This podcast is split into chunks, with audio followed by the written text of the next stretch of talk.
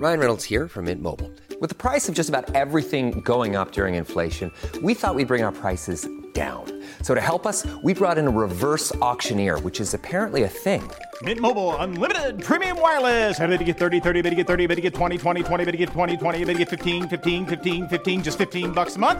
So, Give it a try at mintmobile.com slash switch.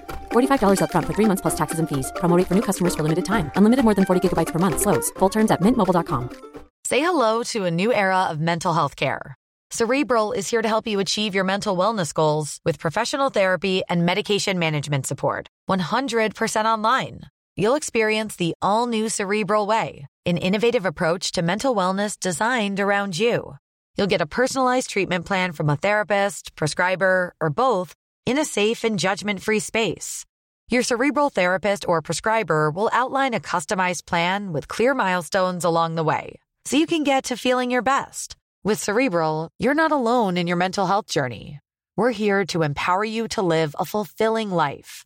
So take that first step towards a brighter future and sign up today at cerebral.com slash podcast and use code ACAST to get 15% off your first month. Offer only valid on monthly plans. Other exclusions may apply. Offer ends July 31st, 2024. See site for details. Hey, I'm Ryan Reynolds. At Mint Mobile, we like to do the opposite of what Big Wireless does. They charge you a lot, we charge you a little. So naturally, when they announced they'd be raising their prices due to inflation, we decided to deflate our prices due to not hating you. That's right. We're cutting the price of Mint Unlimited from $30 a month to just $15 a month. Give it a try at mintmobile.com slash switch. $45 upfront for three months plus taxes and fees. Promo for new customers for limited time. Unlimited more than 40 gigabytes per month. Slows. Full terms at mintmobile.com. یه گزارشی از هر سال میاد درباره شادترین کشورهای دنیا. یه فهرست در واقع میگه شادترین کشور چیه و همینطوری میاد پایین. الان پنج سال فنلاند توش بالای لیسته یعنی خوشحالترین کشور دنیاست که شاید عجیبم نیست. اگر این نبود شاید آخرین تیتر اخبار دربارش به رقصیدن نخست وزیرش بر نمیگشت یا اینکه شاید نخست وزیرش اینقدر خوب نمیرقصید. یا اینکه اصلا شاید واقعا کلا ربطی اون به این نداره. کلا شاید اینکه نخست وزیرش در ساعتهای تعطیلش چیکار می‌کنه ربطی به بقیه نداره. چه حالا شهروندانش خودشون در معرض تهدید روسیه ببینن چه نبینن. و شاید حالا از همه مهمتر برای من یادآوری نکته بود که حواسمون باشه که آدمای مهم و تصمیم گیرای مهم لازمه و ضروریه که اونطوری که دوست دارن استراحت کنن و خوش بگذرونن. وگرنه ذهن و مغز و بدنی که همش داره کار می‌کنه احتمالا نتیجه کارش برای هیچکس خوب نیست. اینا ولی موضوع این ویدیو نیست. من اینو فقط گفتم چون این روزی که دارم ضبط می‌کنم تازه اخبار این اومده و یه خورده موضوع مناظره شده. ولی درباره این صحبت نمی‌کنیم. این ویدیو درباره شادترین کشورهای دنیاست. درباره اون گزارشه و به بهانه اون گزارش می‌خوایم چند تا کنجکاوی مرتبط هم بکنیم. گزارش داستانش چیه؟ از سال 2012 هر سال داره یه گزارشی میاد بیرون گزارش جهانی شادی World Happiness Report.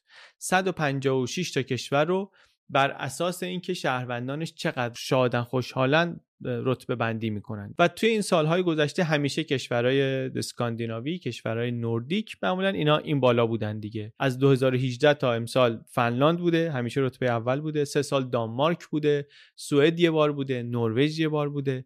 یعنی دست این چند تا کشور دست به دست می شده و توی سه تا جایگاه اول هم همیشه حداقل یکی از این کشورهای شمالی اروپا بودن. توی یادداشت می‌خوایم ببینیم که پشت این شادی این کشورها آیا رمز و رازی هست؟ میشه نگاه کرد که فنلاند چرا شادترین کشور دنیا شده؟ میشه از مدلش الهام گرفت جاهای دیگه هم پیاده کرد؟ و در واقع به بهانه این گزارشه می‌خوایم یه خورده به موضوعات اینطوری فکر کنیم. اول ولی خورده فکر کنیم که اصلا چی شده که این گزارش انقدر مهم شده؟ از کی رفتن سراغ میزان شادی شهروندان به عنوان یک شاخص توسعه پایدار؟ قبلش چی کار می‌کردن؟ قبلش تا 2012 جی دی پی رو نگاه می‌کردن. تولید ناخالص داخلی رو نگاه می‌کردن و با اون میسنجیدن که مثلا وضع توسعه کشورها کجاست. تقریبا بر اساس ثروت و رتبه بندی می‌کردن. بحث و حرف حدیث هم بود که این شاخص مناسب هست نیست. یه فاکتورایی روش اثر داره که مثلا خیر جمعی توش لحاظ نشده. اینا که حالا ما جاهای دیگه دربارش خود صحبت کردیم. بذار بگیم چند تا جمله شده دیگه.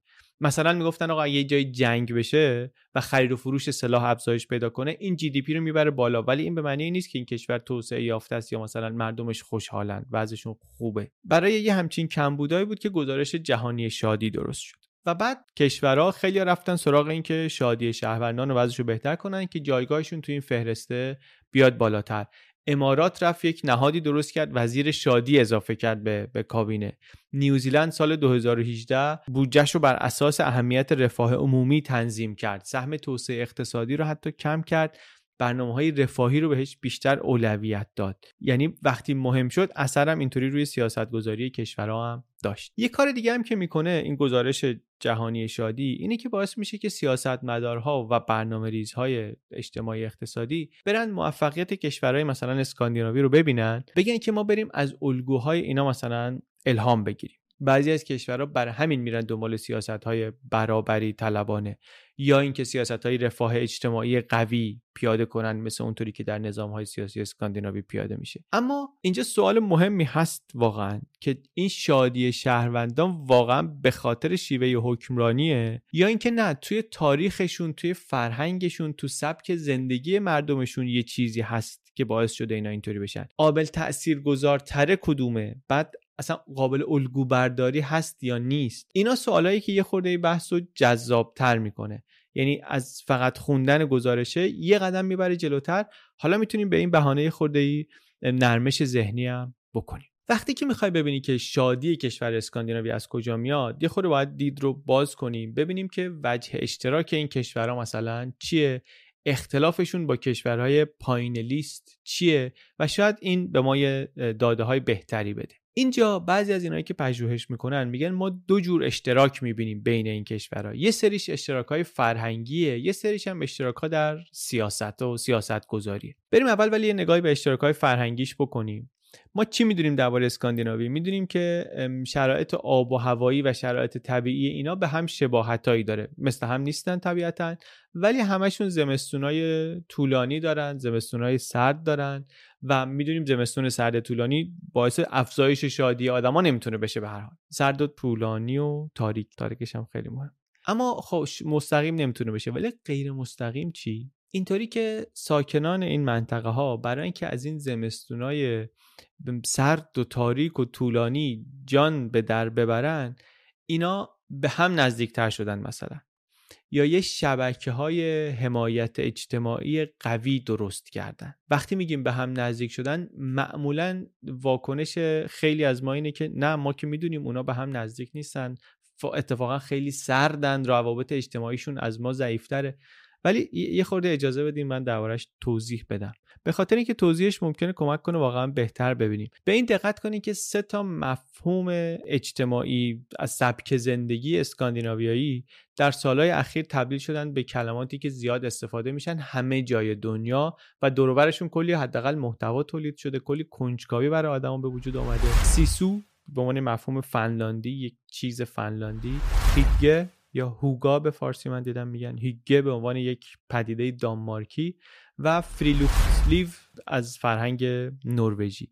اینا هر ستای مفاهیمی هن فرهنگی برمیگرده به سبک زندگی مردم اسکاندیناوی که در سالهای اخیر توجه بین المللی بهشون یه مقدار زیاد شده. یه نگاه بکنیم ببینیم که هر کدوم این اصطلاح یعنی چی؟ با خودشون آشنا بشیم.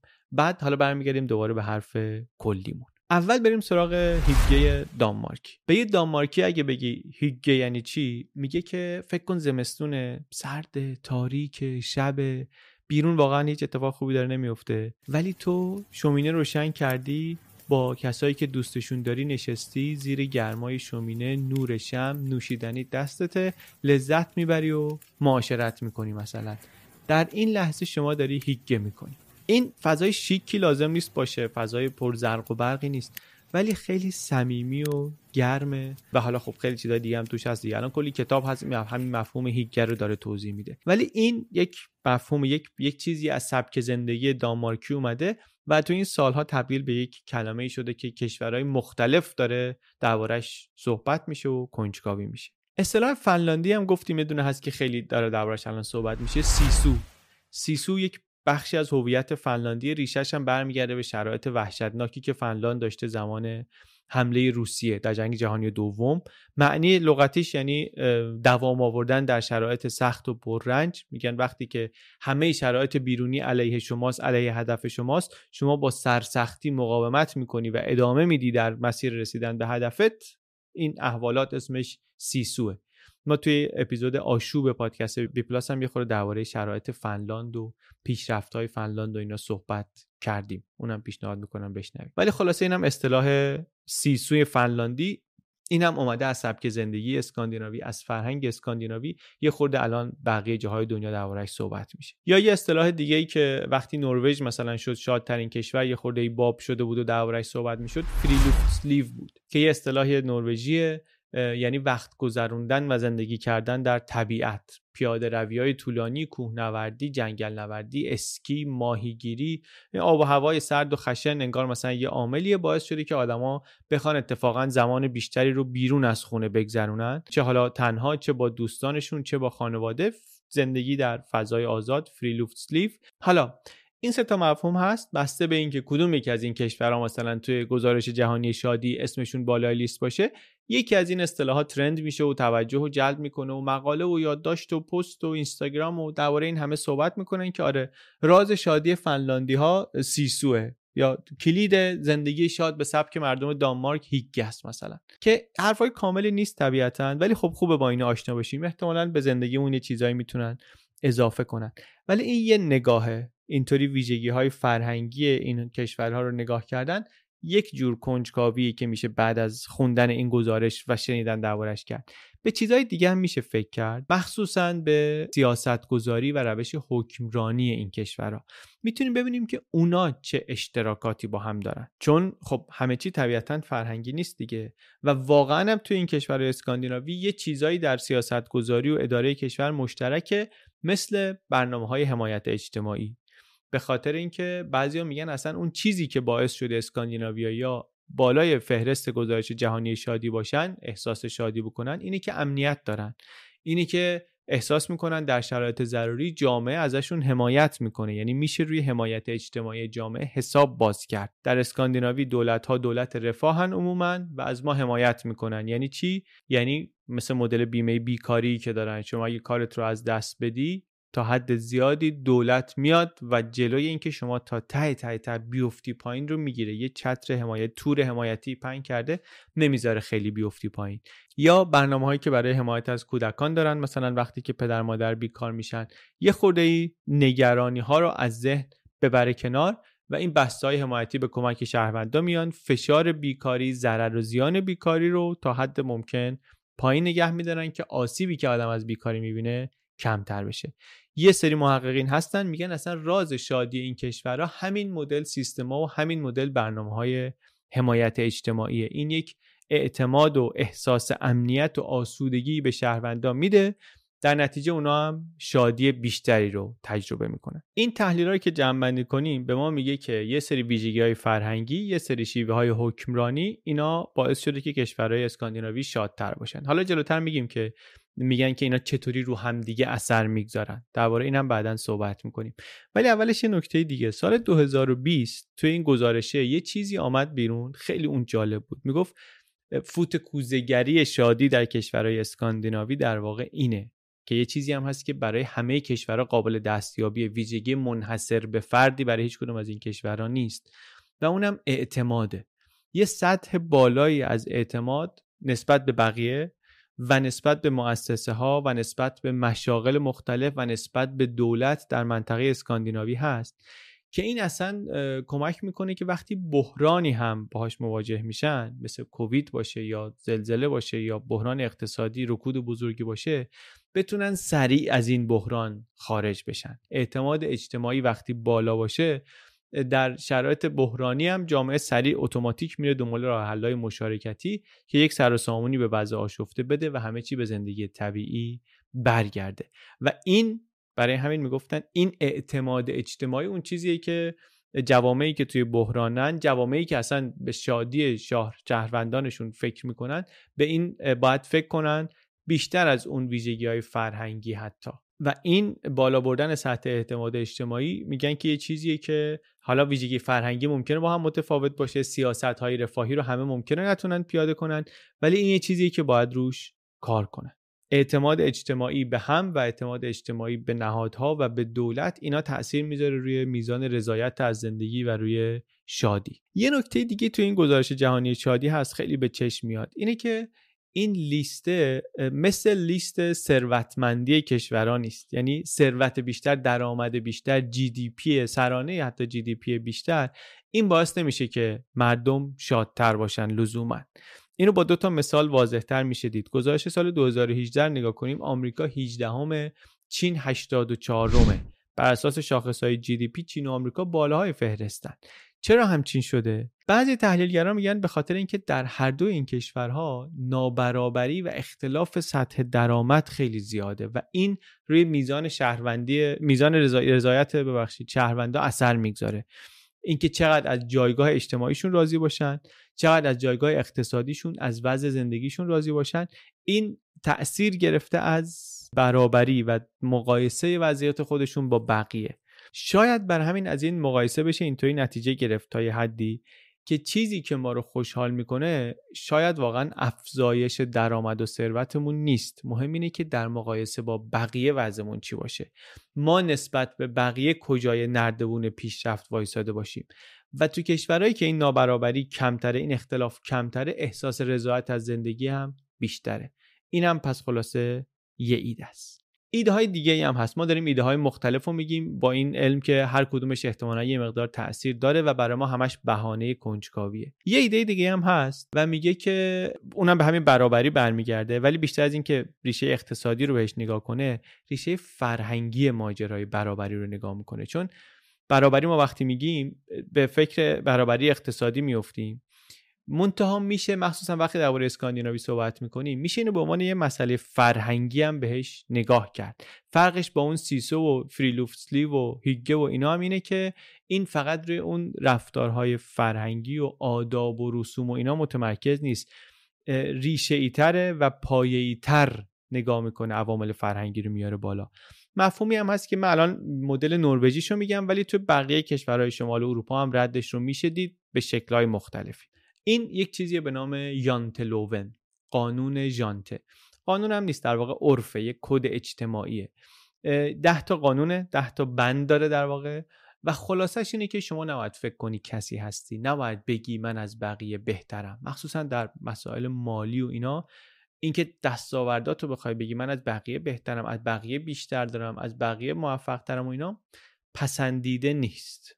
الان می‌بینی که بهش ممکنه ارجاع بدن توی اخبار روز توی اتفاقات مثلا سوپر استار فوتبال نروژ هالند این سر تمرین تیم ملی می‌خواست بره با هواپیمای شخصی رفت. بعد روزنامه ها و مطبوعات و اینا یه خورده گفتن که نه این خودشو بهتر از بقیه می‌دونه. در حالی که نباید بین خودش و بقیه فرق بذاره اینا. مربی تیم ملی پشتش در اومد گفتش که این اون روی زشت یانتلوونه. که حتی نمی‌تونه بپذیره که یه کسی مثل هالاند باید شرایطش با بقیه فرق کنه فرق می‌کنه شرایطش با بقیه. نمی‌تونی بگی که اینم باید مثل بقیه با همه هواپیما بره و بیاد. عملا داشت میگفتش که این اگه بین خودش و بقیه فرق نذاره که نمیشه که دیگه هالاند نمیشه که. اعتراض داشت می‌کرد در واقع به, به رفتار اینها. دوباره بگم قانون نیست. اسمش هم از یه رمان فانتزی میاد اصلا. ولی یه عرفیه که هست توی اسکاندیناوی. جا افتاده است هم مفهومش هم اصطلاحش جا افتاده است. از 2010 به بعد استفاده ازش بیشتر هم شده. و مجموعش داره میگه که آره منم منم کردن و حرف از موفقیت های شخصی زدن مخصوصا در مسائل مالی پسندیده نیست. اگه کسی این کارو بکنه احتمال داره که فشار اجتماعی روش زیاد بشه و اصلا پرتش کنه به حاشیه. به جای اینکه خودمون رو برتر از بقیه ببینیم باید همه رو با هم برابر ببینیم از جمله خودمون رو. حتی وقتی که مثلا تواناییمون یا دستاوردمون از بقیه بیشتره. این قانون ژانته رو هم بعضیا میگن که این جز اون بچه اشتراک های کشورهای نوردیکه و عامل اثرگذاری روی بالا بودن احساس رضایت از زندگی و شادی. چون همین فرهنگی که باعث میشه که نابرابری رشد نکنه و وقتی شهروندان احساس کردن که همه در یک وضعیت برابریان شرایط نزدیک هم هستن رضایتشون از موقعیت و جایگاهشون بالاتر میشه و اینو در زندگیشون می‌تونیم ببینیم و این میشه که میرن بالای جدول. این اون ویژگی فرهنگی است که قبلا گفتم کمک می‌کنه که سیاست های مثل سیاست دولت رفاه هم در اسکاندیناوی راحتتر و بهتر اجرایی باشه. البته مخالف هم کم نداره دیگه. مخصوصا بین کسایی که دارن تبعات منفیشو می‌بینن. چون تبعات منفی هم داره. در کارهایی که رقابتیه چه در مثلا کارآفرینی چه در ورزش میگن سیستمی که انگیزه و مشوق کافی برای برنده شدن تو کار رقابتی نمیده خودشو عملا داره از نتیجه های رقابت هم محروم می‌کنه و اینم ضرر داره. و ما دیگه می‌دونیم. هیچ, هیچ چیزی بیزرر نیست. هیچ سیاستی بیزرر نیست. نکته اینه که شما ببینی که در ازای این چیزی که از دست میدی چی داری به دست میاری و آیا اون برات مطلوب تره مثلا اگه هدف شادی شهروندانه اون نزدیک ترت می‌کنه یا چیز دیگه نزدیک ترت می‌کنه. ما از این فرصت در واقع تو این ویدیو استفاده کردیم به بهانه این جدول جهانی شادی چند تا از سردنشیناشو یه نگاه ریزی کردیم به شباهتاشون بعضی از شباهت های خیلی رویشون رو نگاه کردیم. این معنیش نیست که این فهرسته مثلا کلا چیز بی ایرادیه یا اصلا چیزی که همه پذیرفتن که مفیده و خوب بوده. اینطوری نیست. این تفسیرایی هم که حتی ما اینجا گفتیم از گزارش جهانی شادی باز یه منتقدایی داره. همه باهاش موافق نیستن. یه خورده بیشترش رو مفصلترش رو توی سایتمون می‌تونید ببینید. اونجا یکم بیشتر نکات جانبیش رو هم گفتیم. تو این ویدیو یه نگاهی کردیم به بهانه این جدول کشورهای شاد. یک به چند تا کشور صدرنشینش چند تا ویژگی فرهنگی روبنایی مشترکشون چند تا نکته زیربناییشون. یه خودم درباره مسائل سیاستی و حاکمیتی و سیاست های دولت رفاهشون صحبت کردیم. بعدا شاید درباره هر کدوم این کشورها هم یه خورده کنجکاوی کردیم. اگر که دیدیم علاقش وجود داره. دم شما گرم.